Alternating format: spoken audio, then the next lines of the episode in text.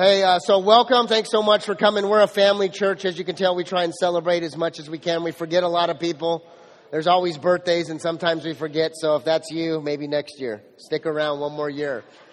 There's a saying, keep coming back and, uh, and, and we'll get, we'll get to your birthday again. Well, what we call this group, and it started in the backyard over five and a half years ago, was we call it the gathering. And the mindset of the gathering was that we would come together in the name of Jesus Christ, no matter where, and we would celebrate him, and we would utilize one piece of scripture to form this group and ultimately a church. It came through some prayer and myself and Jeremy and Jeff and Madison and Liz and, and Heidi and a few people got together and we said if we did Acts 242 each and every time we got together that something would happen. That's all we did. We read a piece of scripture, the Holy Spirit comes, and then there's this great message, and then it says, if everybody just does this, that something will happen. And we've experienced that here. And during that, as we started celebrating and gathering in the name of Jesus, we saw the mission of God's plan come to unfold in our hearts. And it was John 1 4. 1 John 4 8 is what I meant. Is, and it says that if you know that verse, it says God is love.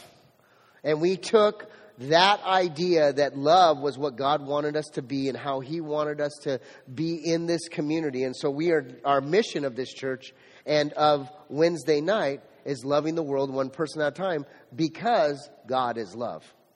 And we want to take that to every part of the world. And a couple of weeks ago, we celebrated that.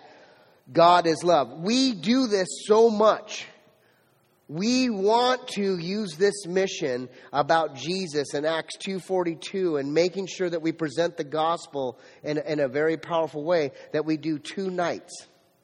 We do, or two days. We do a Sunday and a Wednesday because we believe that our, our community was lacking another Wednesday night service. Not just because of that, but we wanted to make sure that our church community would get multiple nights or days to celebrate Jesus. So, what we decided to do was come on Wednesday nights to expose people to the Word of God, to help them expand their knowledge.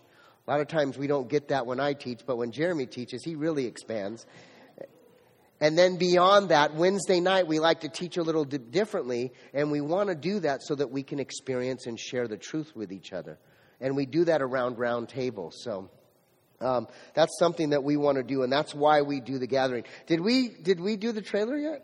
Okay, let's do a trailer. We have created something new. It's actually not me because I know nothing, but just watch this trailer. This is something we're going to present, and it'll be on the web here soon as well. So let's go ahead and do that. If everybody holds their breath, it'll come on. So start holding your breath.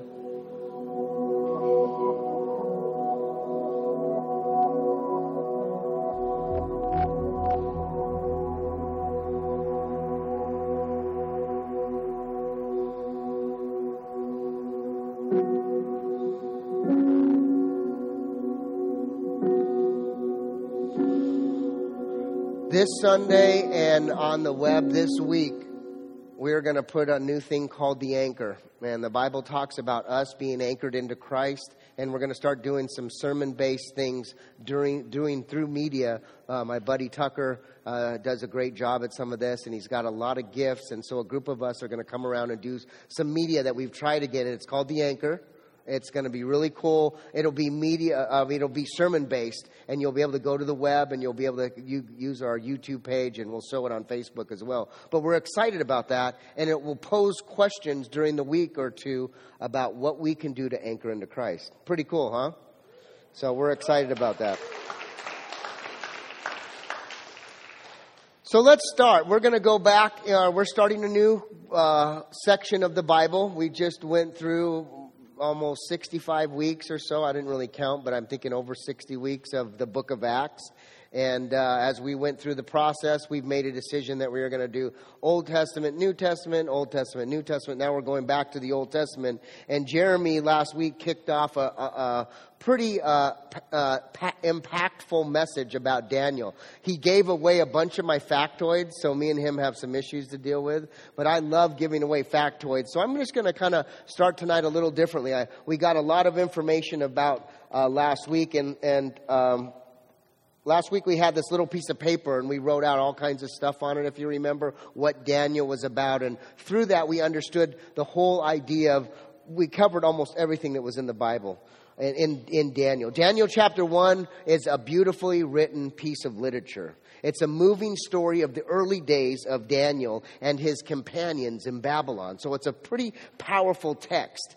Chapter 1 is an interesting piece of scripture because it gets condensed, um, a historical setting that is condensed and gives us the whole setting of Daniel. By the end of today's message, you're going to see the whole full condensed setting of Daniel and the historical text and what's going to happen. It also sets a tone for Daniel and all his experiences and his trials and how he deals with those things. So it's a pretty, uh, pretty interesting book. Daniel also contrasts the major prophets. Even though Daniel is not a, considered a major prophet, there is some things that are uh, pretty amazing. Even though it's a shorter prophetical book, it's shorter, it, it, it is more complete and more comprehensive than even some of the bigger texts of Jeremiah, Ezekiel, and Isaiah. It, it's got sweeping revelations, and it would be what we call a complete full text because it talks about not only prophecy, but it gives some really good background. So, this introductory of uh, Daniel explains how Daniel was prepared, how he was called, how he was matured by God, and how he was blessed by God. All those things are something that you should be thinking about in your life. How were you called by God? How are you prepared, matured, and how are you on a daily basis being blessed by God? We will receive all of that, not only in this introductory chapter, but throughout this whole text of Daniel as we go through it for a few months. With the uh, possibility of Moses and Solomon, Daniel might be the most learned man in the Bible. He might be the most intellectual man in the Bible. If you guys remember uh, about Moses. Why was Moses uh, so educated? Anybody know? He was basically the king's brother, and he was got the best education because the king has the most money, right? If you get the most money, you get to go to USC, right? No USC fans here? Good job, Nick. If you don't get the best money, you get to go to Chico State. That's where I went. Always get a reaction on Chico. It's funny. I don't understand why. But he was very learned, just like Solomon had a very great education because he was a king's son. Now, Daniel was, uh, had an, an, immense education. You're going to see that unfold today. And uh, he had a great role in biblical history and he understood literature very well. So it's a pretty interesting book. So let's kind of get ready to read. I'm going to read just the first couple verses, but let me kind of set the stage. Last week, Jeremy set the stage about these guys getting some new names. There was these boys from Israel that were in captivity in Babylon now, and they had been called into the king's royal noble council because they realized that they wanted to do some amazing stuff. They had some knowledge and, and, and ideas. And so Nebuchadnezzar said, let me get these guys together and let's teach them because I want to get a couple of them to be in my royal court. And part of that required some training and food. So if you'll stand with me, we're going to read from Daniel chapter uh, 1. And uh, we'll read. Uh, we'll read uh, just 8 and 9, I think, maybe 10, if we can ever get to it.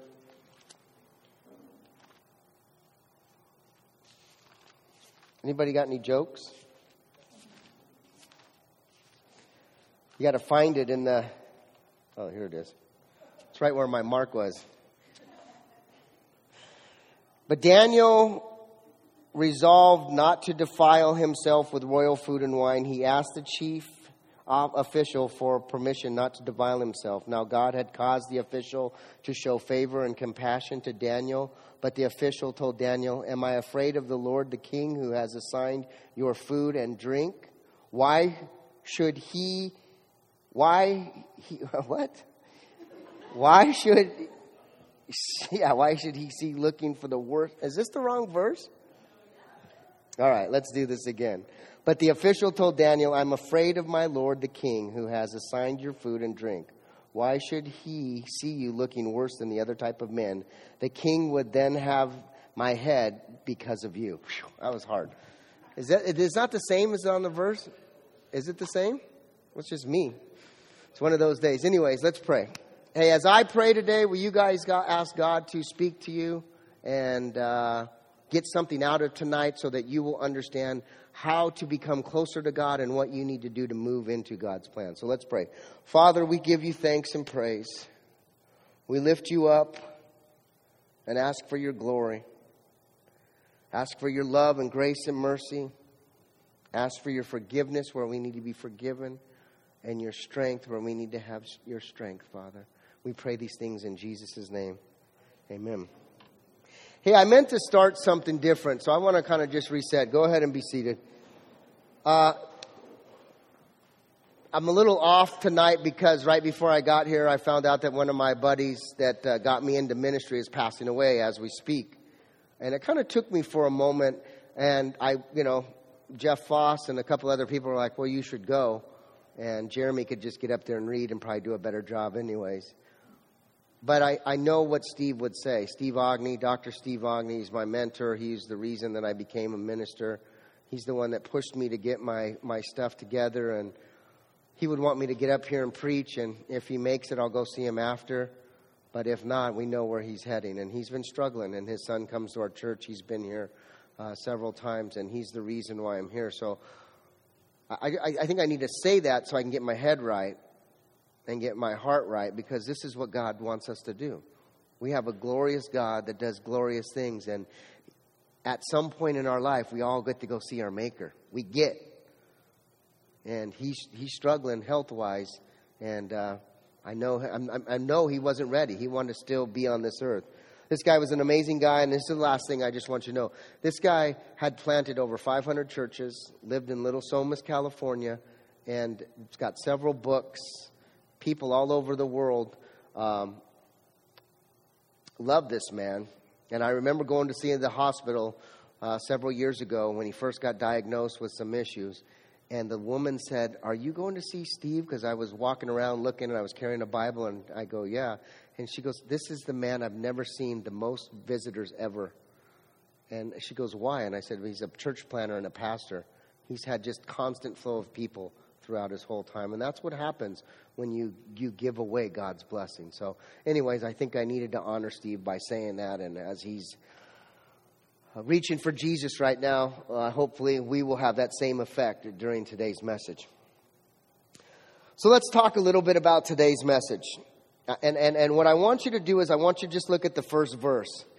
David is making a fatal stand. He is making a stand that is so fatal because he's basically questioning do I really need to do this? He's making a fatal stand. Under normal circumstances, this guy, Daniel, I'm saying Daniel, I said David, Daniel should be shot. He should be killed because of what he's doing. Now, Daniel is resolved. What does that mean? Daniel is resolved. In most texts, it says made a decision. If you look at the words, I think I have the, uh, the Hebrew up there. If you look at what the word resolved means, Daniel is resolved. It's basically he's made a decision. And just look at these. This is the definition. If you look at the, the Hebrew, here's the definition, but look at some of the words that this word correlates with. He was directed towards. He was ordained. He was established. He was determined. He was to make. He was transformed performed. He's to bring to pass. That's what this word means. He is resolved. He is ordained to bring to pass, determined to do something. in that first couple of uh, words, it says a lot to us on why he is who he is. He is resolved. Some of yours says uh, he was made to make a decision. He has a purpose. Uh, most of the translations were determined in purpose. The idea here was that he was going to die for the most part. We don't understand kingship in the United States at all. We don't understand that issue. We don't understand kingship because we don't have that hierarchy over us. We could stand up and pretty much say anything in our public square except a few things. You can't yell out in groups and stuff, fire and certain things to create terror and stuff. But for the most part, we could stand up to our political people and protest. We don't like you. But if you do that in a kingship, the guys in the black cars show up and take you away, and you, you get beheaded. If you look at the history of kingships, many people are beheaded because they, are, they have people that are against the kingdom. We don't understand that. As Americans, we have this great freedom, and that freedom really allows us to, to, disunder, to, to not understand kingship. So here we see that he's made a decision. What has he made a decision to do? Daniel was resolved not to defile himself with this royal food, right? Let's go to verse 9. It says, Now God has caused the official favor and compassion. Daniel is resolved, but God has caused. I'm going to I'm going to repeat those a lot in the next few minutes. Daniel is resolved, determined, established, but God has caused. God has caused uh, the official to show favor and compassion on Daniel. But the official told Daniel, I'm afraid of the king. I don't want to do this because I'm afraid. Who has assigned me your food and drink? Why should he see you looking worse than the other people, the other young men? The king would have my head because of you. He's like, listen to what you're asking me to do. Not only are you telling me to defile the rules that he's given me, but now my head is on the line. When somebody else defiles the, uh, defies the king, it's a conspiracy, and everybody can beheaded can be beheaded because of that. So the idea here is God works in our time, in our life, but we take credit for it. David is resolved, but the next verse says, but God caused the official to show favor. You know, all throughout my day, all throughout my week, all throughout my month, when I think about it, I think I do a lot of good stuff. But truthfully, God causes a lot of good stuff. This is an important event that the Bible is showing us in our life right now. This is an important event that we need to understand. God causes a lot of good things eh, to happen in your life. We do a lot of good things and get bonuses and work and money and all these things, but truthfully, it's God that causes it. He is the provision of our life. He is the one that causes all these things. So, what I want to do to kind of start things off is I want you to think about the last day or a few days or a week, however far you need to go back. Think about the last time you took credit for something God caused. Go. Shouldn't take you very long. Everybody takes a lot of credit for what God does, but look through your day and think, where did you take credit when you're going, no, that was probably God. And we need to look back in retrospect to really see that where you took credit for. Does that make sense? Everybody looking at me weird? All right. So, here in the story, God caused Daniel's uh, nobility, the guy that's in front of him, to do something, right? Right? God caused this guy to show compassion. Where in your life have you said, oh, that was probably my bonus. That's the reason I got that job or something, but really that was God? Does that make sense? All right, go ahead. Figure it out.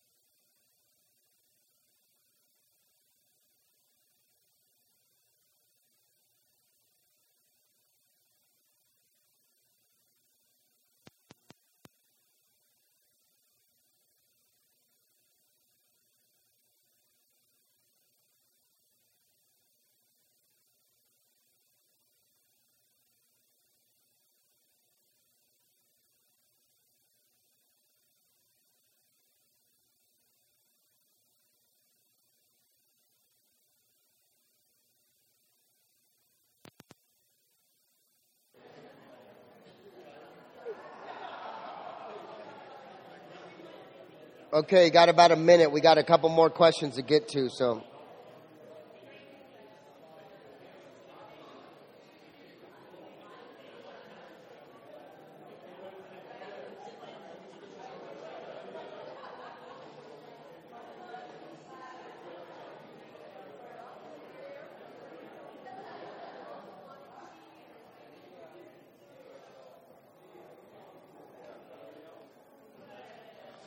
Okay, let's come back together. I know that's a difficult question, but I wanted you guys to think about it for a second because a lot of times we, we, we minimize what God does in our life. And I, and I think God, I think the Bible is written here and it says that God had caused the official to show favor and compassion. How many times has somebody that you've worked with, your boss or your wife or your husband or your kids showing you compassion and favor? Is that God causing? Or are you doing your own thing? I've been kind of working with some stuff, some family stuff with my girls the last few weeks, and and I've been putting a lot of blood, sweat, and tears in it, but it's only God's compassion and favor. And there's really nothing that I've done.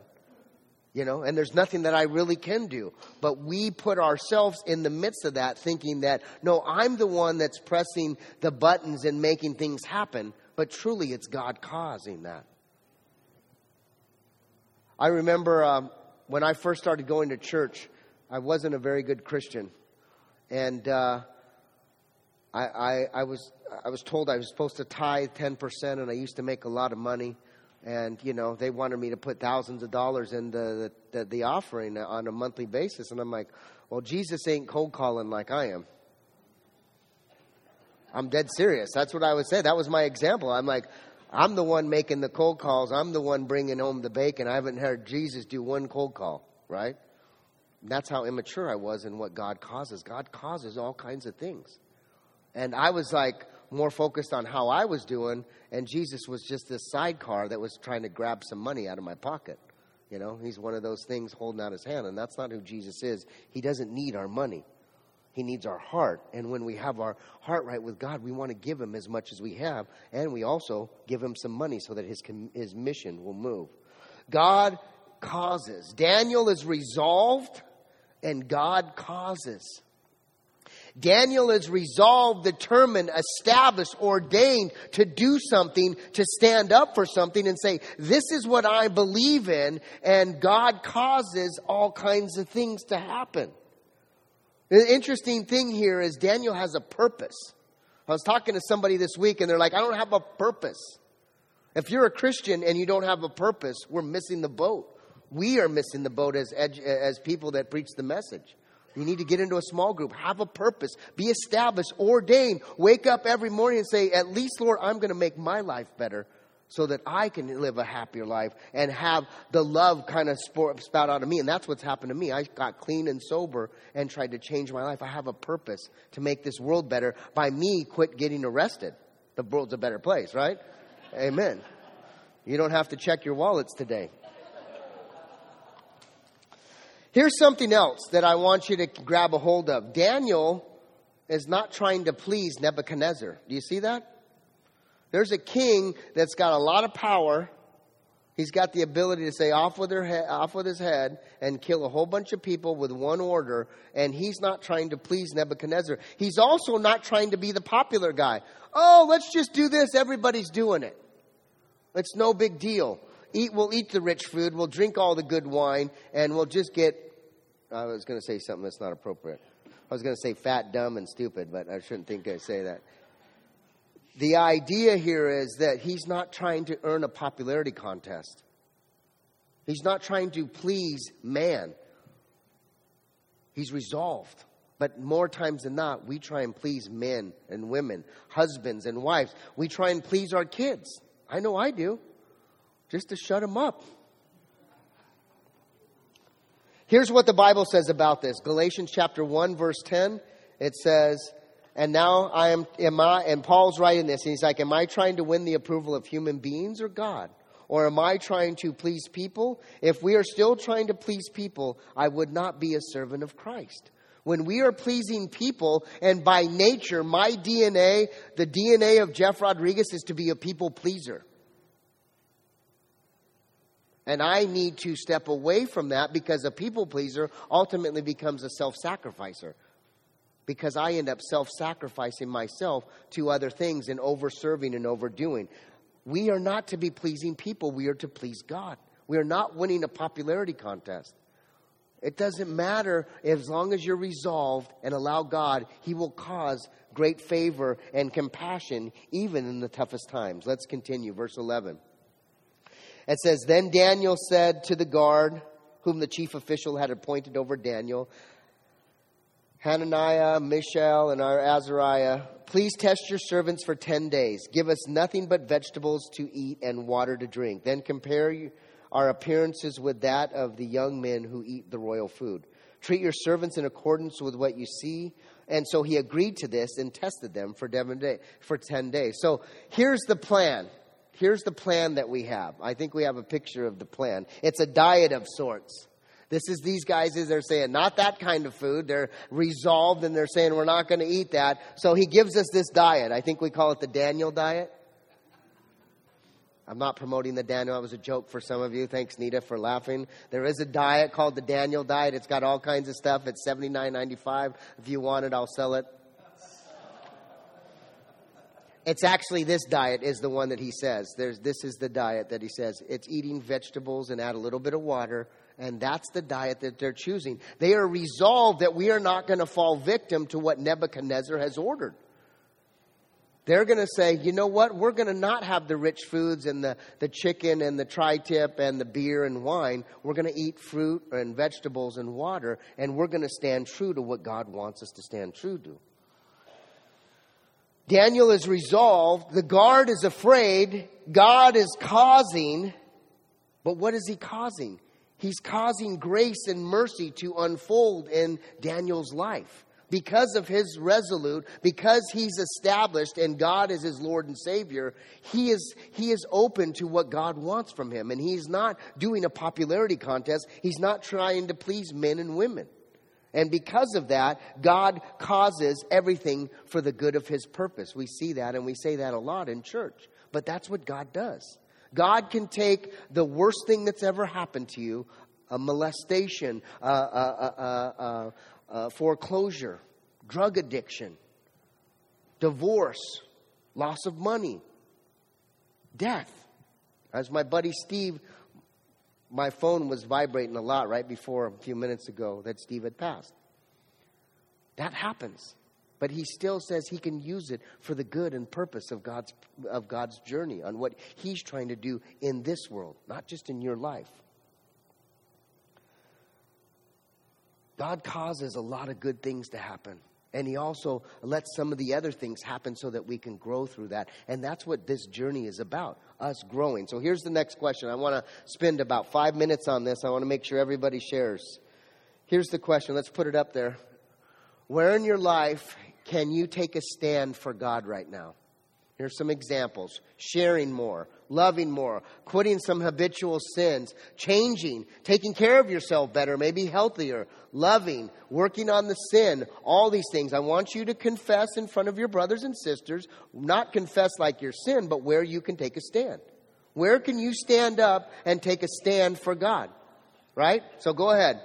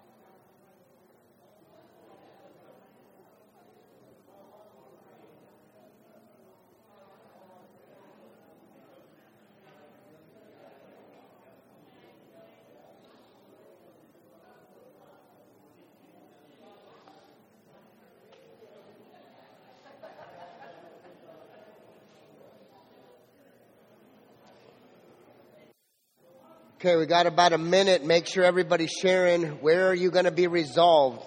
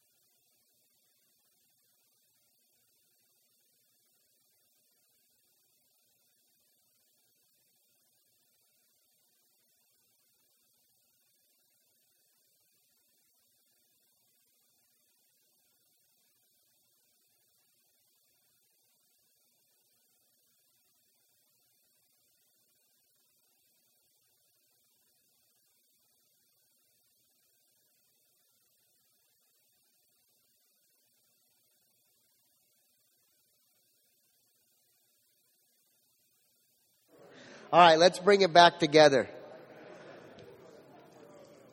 Okay, so what I want to do really quick is, I, what I want to do really quick is, does does anybody feel feel obligated to say this is where I'm going to stand? Does anybody feel like the Holy Spirit saying this is what I need to do to stand up? Anybody? Okay, what is it? What? Taking care of yourself is important. What do you have?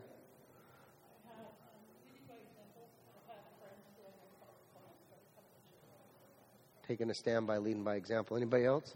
Jim. Amen.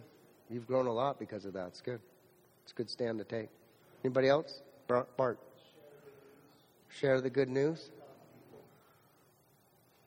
Kevin, you want to say something?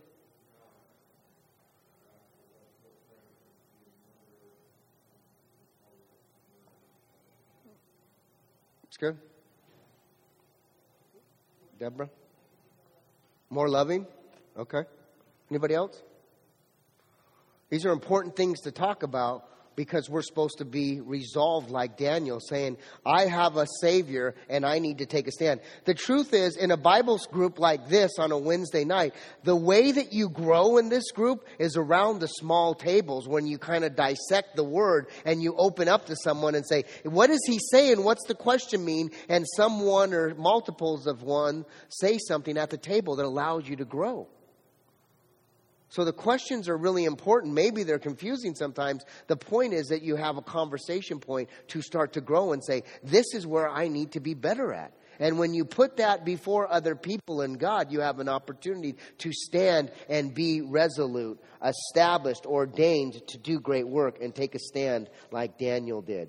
15 says at the verse 15 says at the end of the 10 days they looked healthier and better nourished than any of the other young men who ate royal food. So the guard took away their choice of food and wine that they were to drink and gave them vegetables and said, Don't you hate that type of person? When I read that verse, I'm like, ugh, Jeremy Case, why did you do that? You know, that it's like my, my is my mom here? If she's not here, I'll tell you this. My mom used to make me do oh sorry, mom. By the time I was 12 years old, I went and did every diet upon mankind in the 70s and 80s. I did every diet because, you know, once mom made a decision, we all decided. And so here's what happened. These guys get healthier and all of a sudden the booze and the good food is gone. That's not good. That's a bad situation and it's going to turn out great because Daniel makes a stand. The whole place receives God's blessing and favor. So I want you to think about this for a second. They go through a 10 day fast, and there is a Daniel plan. There's a Daniel diet. There's a 10 day fast and a 21 day cleanse. There's all kinds of stuff. If you want to get it, go look at it. I'm not promoting that. But what I'm promoting to you is when you take a stand, when you're resolved and you're willing to go through the process, 90 days, right, to get to the fruit of life, right? When you go through these things, 10 days, 40 days, 10 months, 40 months, 10 years, 40 years, you will be resolved and you will, you will find at the end a great output. But we need to be willing to go through. If God told each one of us here today that in 10 days or 40 days that something was going to be miraculously changed, how many of you would be resolved to stand up and go, I'm going to do everything you said for the next 40 days? We'd all walk out of here fired up saying, Yes, Jeff, but the tomorrow morning you might be a little less resolved. Or when you got home and the remote is on and special victims units on, and God told you to read every night and turn the TV off and engage with your family, and your family's not engageable right now, but would you do that 40 days? That's what we're talking about here. Daniel was willing to be beheaded and stand against it. And as God gave him favor, he realized God's doing something here, so let's do a testing. And he tested this guy and said, Give us 10 days. Let us eat. Let us try. And let us be resolved in this. And that's what happens. Daniel is faithful. He's resolved and he became willing to do whatever God wants. And the end result that we see here is transformation, right? Man, wouldn't it be great if the gospel was come to Jesus, get resolved, and in 10 days you're going to be the best Jew that you've ever been? There'd be, there'd be lines to get in. The truth is, God wants us to be resolved because sometimes it's 10 years. Sometimes it's 20 years. Sometimes it's the last few minutes of your life that you're resolved and you understand that God is good all the time. Our, fr- our faith in God brings us so much. Our faith in God brings us so much. If we're just resolute, if we are ordained and understand that God has a plan inside of us, God will bring faithfulness. I want to do a little sneak peek. Jeremy Kays uh, created a new series in a couple of weeks, and here's the sneak peek. We're going to go through uh, uh, Psalms 40, and here's a little bit of what we're going to study. We're going to go verse by verse in the Psalms, and here's what it says Oh, the joys of the Lord, uh, uh, the joys of those who trust in the Lord, who have no confidence in the pride and those who worship idols. So, O Lord my God, you have performed many wonders for us. Your plans are too numerous to lift, list. You have no equal. If, you, if I try to recite all your wonderful deeds, I would never come to the end of them. One day, we're going to be in heaven and we're going to be able to see all the deeds that God has done. All the things that He has done. We will be able to see it and it will be amazing. He's doing stuff and causes stuff for us all day long. Their list is so numerous. It's, the, it's, it's as much as the stars. You don't realize how many things He's doing just for you to get to church and for you to get out of church and making these breaths. God is doing a, an enormous amount of stuff in our life.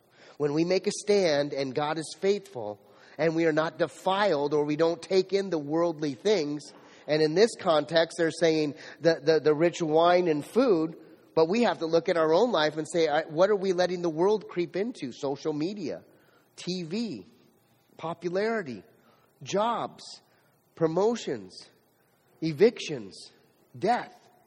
Don't let the world defile us. And when we are not defiled and we are resolute with God and we take a stand, we will look like these young men who are brighter and glowing and are healthier, right? When we stand up for God, all of a sudden we look more attractive to the world. And I'm not talking about, uh, uh, better not say that. I'm not talking about, yeah, I know. I'm not talking about good looking attractive. They're like, why is Becky living a life like that? She's different now. A year ago, she's a different person. What, what's happening? How can I get that? Because she seems happier, right? And she could have worse circumstances, but still seem happy, right? That's what we're talking about. And that's what we see in Daniel. They, they, they looked healthier. They looked better to the point where the guard's like, I better feed all these guys vegetables and wine because I'm going to get beheaded if I feed them all this crap, right? Uh, I was going to say something else, but it's not appropriate. So, man, I got a lot of stuff going on in my head tonight. So, I've caught about six of them so far. So, here's what it says, verse 17. To these four young men, God gave great knowledge and understanding of all kinds, literature and learning. Daniel could understand visions and dreams of all kinds. This is an important part. This is an important part of our text. Daniel ultimately becomes the prime minister, if you can put it in our context, the prime minister of two great empires. He becomes, in, in our context, the, the most powerful person. And except in the United States, the prime minister in most countries is the most powerful person in the country. He becomes that prime minister. These guys receive all kinds of knowledge and understanding. And in this verse, you see the future. I told you at the beginning, chapter one kind of sets up all of what's going to happen in the future of this book visions and dreams. We're going to see dream interpretations. And at the end, Jeremy said this is broken up in two parts. The first part is about Daniel and his companions. The second part are about these four visions that he has. And it leads us to end time theology. Daniel is resolved, and God causes. And we need to take a stand because we have a giving God. Here we see God give again. God gives these guys all this wisdom and knowledge. All these gifts of understanding and interpreting, interpreting dreams and all these things. God gives. Here's what it says in, in 1 Corinthians 3 6 and 8, 6 through 8. Paul is writing, and here he writes, I planted, Apollos watered, but God gave the growth we see here, this is a reminder. We don't always get to do what we had planned on God to do, right? Paul came in and went and planted a church and he went and spread it like Johnny Appleseed into the church and he started planting and seeding and doing all these things, tilling the ground and preaching the gospel. But what happened was Apollos was an amazing speaker and all of a sudden it said because of Apollos' watering, there started to be little budlings and great, great growth in the church. But Paul's like, listen, I water, I did the tilling, right? And there's a new guy coming in and he's doing the watering, but who's the one that gives growth? But God gave the growth. So then, neither, neither the one who plants nor the one who waters is anything, but God is the one who gives the growth. God is the one that gives the growth here on, in Bible studies, in your devotion, and through these small groups. God is a giver. When we are resolute and resolved with God, and we allow Him to come into our heart, and you're open to it and you're allowing someone to do some planting and watering in your life, you will see great growth from God. Now, the planting and the watering are, have one purpose. Each one will receive his own crown regarding his own labor. He, each one will receive whatever they're due. But that's an interesting place. That's where God does, right? Sometimes we don't get that. We're just the planters, and then somebody else comes and waters. That's how it happens a lot of times. And unfortunately, it's not that glamorous if you're just the planter and you don't see the buds. You don't get to see the growth. You don't get to see the crops flourish. It, it's sometimes not that fun. God gives. When we're right with Him and we stand for Him, He gives. And the truth is, He even gives the people that don't stand for Him. God is gracious. He's blessing people that don't even bless Him back. He just does. And that's crazy. And we'll talk about it at the end. Verse 18, we're getting close here. At the end of time, uh, at the end of time set by the king to bring them into the service, the chief uh, official presented them to Nebuchadnezzar. The, the king talked to them. He found none of them equal to Daniel, Hananiah, Mishael, and Azariah. So the king entered the, the so they entered the king's service. In every matter, the wisdom and understanding about which the king questioned them, they found that they were 10 times better than all the magicians, enchanters in his whole kingdom. Because of what they received, they were 10 times better, right? Do you want 1 million or 10 million? I'll take the 10, please. Make my house payment a little lighter. These guys were better. God gave them all kinds of things. When we close this chapter, as we kind of close this, the summarizing here is this. These guys were basically in three years of hard study. They went from young men to now early 20s or in 1920, 20 something. They just went through this three year period. So the Bible in the last couple of verses has gone through this three year period. And now they're becoming part of the, the council of, of, of Nebuchadnezzar. And so they've gone through this and they've completed their education.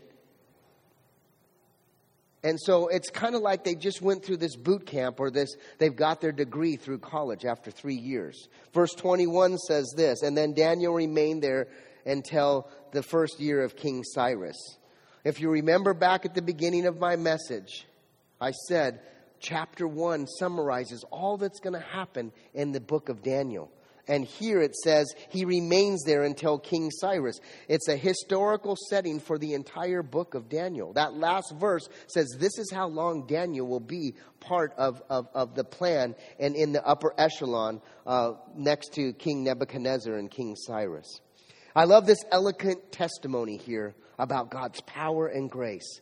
And it comes in a dark hour. Israel has been de- destroyed. It's a dark time for Israel.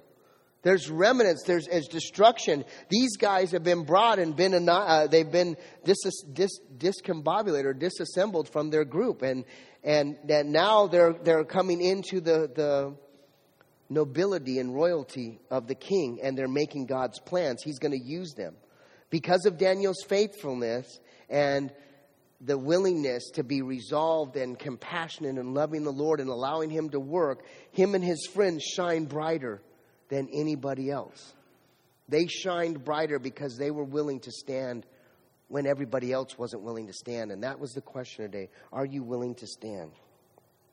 Now, I want to close with this. I, on Easter Sunday, we talked about this. And, and the truth is, this verse a lot, if you, if you Google uh, 1 Corinthians 1.25, there's all kinds of things about Paul blaspheming God.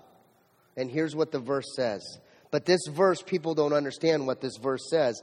And I want you to understand if we are resolved in God, this verse makes so much sense to us. So let me, let me break that down to a little bit. The foolish plan of God is wiser than the wisest of human plans.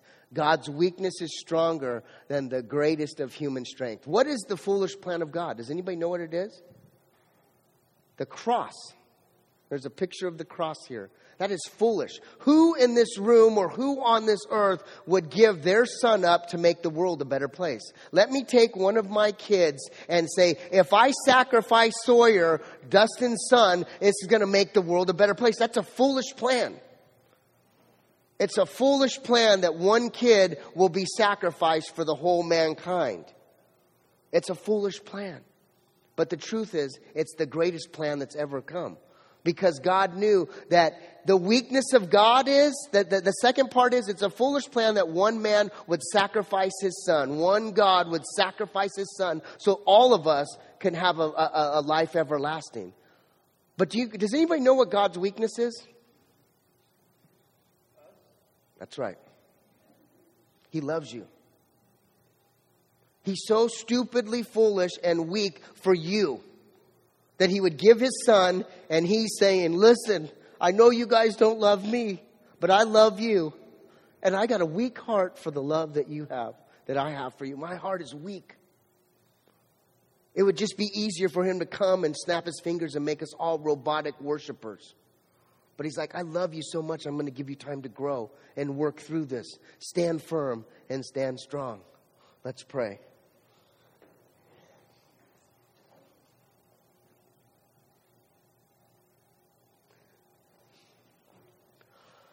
Father, we come today to share your word.